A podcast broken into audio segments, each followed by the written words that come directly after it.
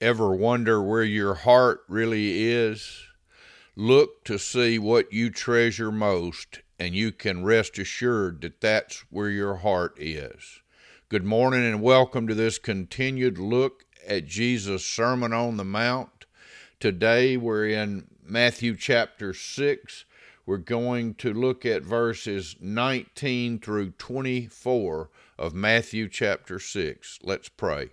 Heavenly Father, open the eyes of our understanding that we may see and hear and receive what you have for us.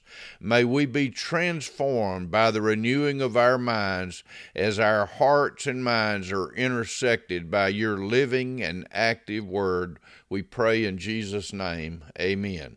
So let me read these verses. Do not lay up for yourselves treasures on earth where moth and rust destroy and where thieves break in and steal, but lay up for yourselves treasures in heaven where neither moth nor rust destroys and where thieves do not break in or, and steal. For where your treasure is, there your heart will be also.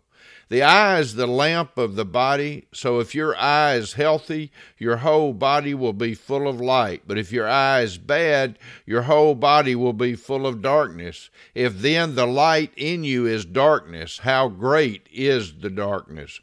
No one can serve two masters, for either he will hate the one and love the other, or he will be devoted to the one and despise the other. You cannot serve God and money. May God bless the reading, the hearing, and the perceiving of His holy word in Christ. Amen. The Bible is a love letter. It's a love letter from God to us, telling us and showing us how much God loves us and the ways that He loves us. He loves us perfectly in every way. And the ultimate goal of God is to call us into relationship with Him and that we be in a love relationship with the one true living God and that we honor Him in our lives with the first place in our lives, in our hearts, in all that we do and all that we say and all that we are. So, in this Sermon on the Mount, where Jesus is teaching us what a life in Christ must be, what he calls us to, he's telling us don't set your treasures in things on the earth. Don't make first in your life those things that are not eternal. We need to understand that God is who He says He is. He always does what He says He does, and that He has created us for this relationship to be in a relationship with Him personally through Jesus Christ. By grace alone, that is a gift from God, through faith alone, that is trusting in the finished work of Jesus. And even that faith is a gift of God, so that we have nothing to boast about. You can see that in Ephesians 2 8 through 10. If you have not ever trusted in Jesus as your Lord and Savior, then I encourage you, I, I implore you today to cry out to God and to acknowledge that Jesus is the Savior, that He has come and lived a perfect, sinless life, given His life that, that we might have life by trusting in Him, a gift from God to us, ours for the receiving. Yes, our lives will change and and must be aligned with His, but not because we want to be in a relationship. That comes strictly as a gift from God that we trust in Jesus, but because we are in that relationship, our treasure is in Christ Himself. So He's saying, look, there's nothing wrong with the things of this earth. I, don't mean everything. Obviously, there's some things that, that are wrong, particularly it's not so much the things as how they are used or how they are perceived or how they are handled.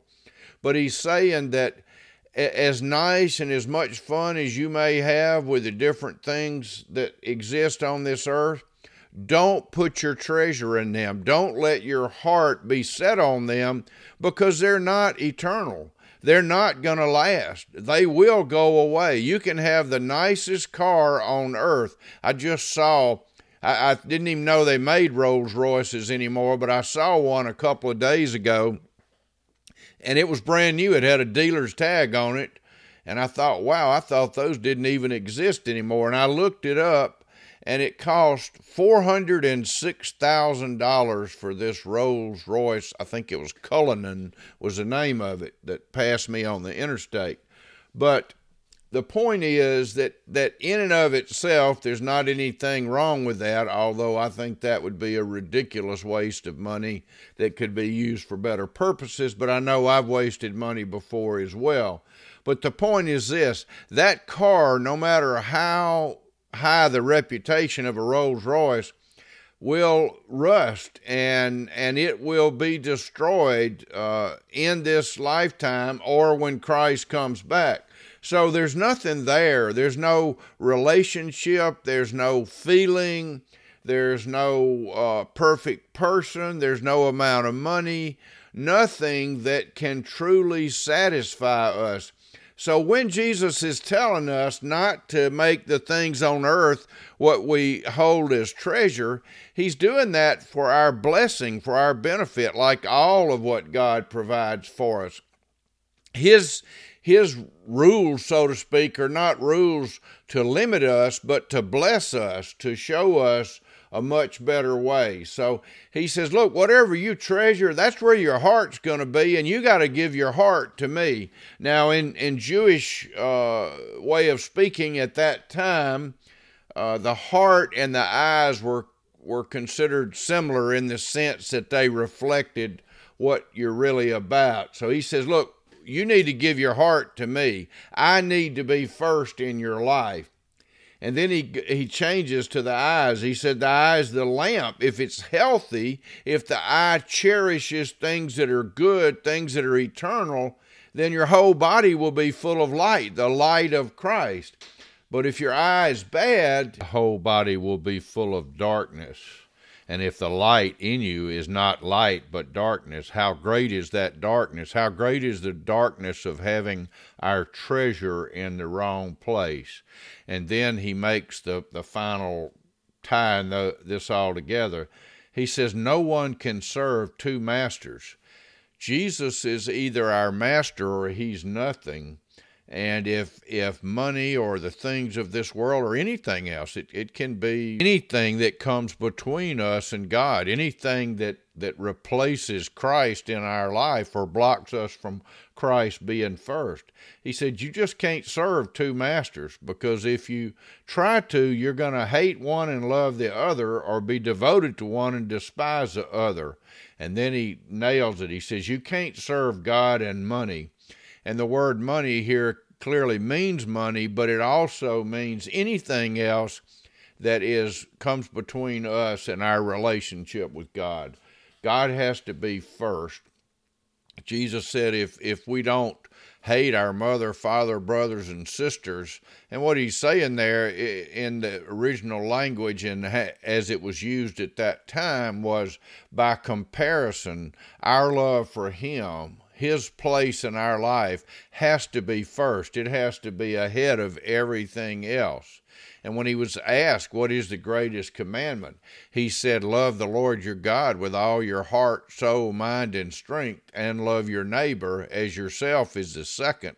And he said, It's like to it. And then later in another place, he said that, that loving our neighbors and doing to them as we would have them do to us is is a summation of all of the law. So he's calling us to put God first in our lives and, and not to treasure the things on earth that aren't going to last. Those things just don't last. We we think that if we can't have this or we can't do that, that our life is just not going to be the same, but it's never true. And those things never deliver what, what they seem to promise before we went after them. I'm I'm an expert at going after the wrong things, but by God's grace, He's shown me that He needs to be first, and anything else and everything else is a distant second. But the thing is, when you put Christ first, then people in your life are elevated to a higher place than they've ever been before. We can't love Christ, whom we've not seen, without loving the people that He created and came and died to save, uh, we you just those two are inconsistent. We can't love Him and not love them. So everything about putting Christ first actually works out to our own benefit and to the benefit of others but we don't do it because of the benefit. We do it because of who Jesus is and what he's done for us and what he continues to do. Amen. So let's lay up treasures in heaven, not treasures on this earth. We can have and enjoy the things of this earth, but we hold to them loosely. We just hold them loosely in our hand. We don't cling to them as if they were uh, truly, ultimately important. Enjoy the things of this world. There's nothing in this lesson that says you can't fish or you can't uh, do whatever your activities are, but do those as a place of serving God. Let that be the duty station and let everything that Christ calls us to, and mainly it's to Himself, He said, Come to me, all you who are weary and heavily burdened, and I will give you rest. Take my yoke upon you. So, Christ is first. Enjoy the things of this world, but enjoy them in light of who we are in Christ Jesus. We are the righteousness of God in Christ Jesus. And in Galatians 2:20, Paul reminds us that when we're in Christ, we have been crucified with Christ. It's no longer we who live, but Christ who lives in us. And the life we now live in this flesh we live by faith in the Son of God, in Jesus Christ, who died that we might have life. So praise God. Thank you for listening. And Lord willing, uh, next time we will pick back up in Matthew chapter 6, starting with verse 25, about not being anxious about our lives, which is really just a continuation of this same message of trusting God and putting Him first. Thank you, and God bless you.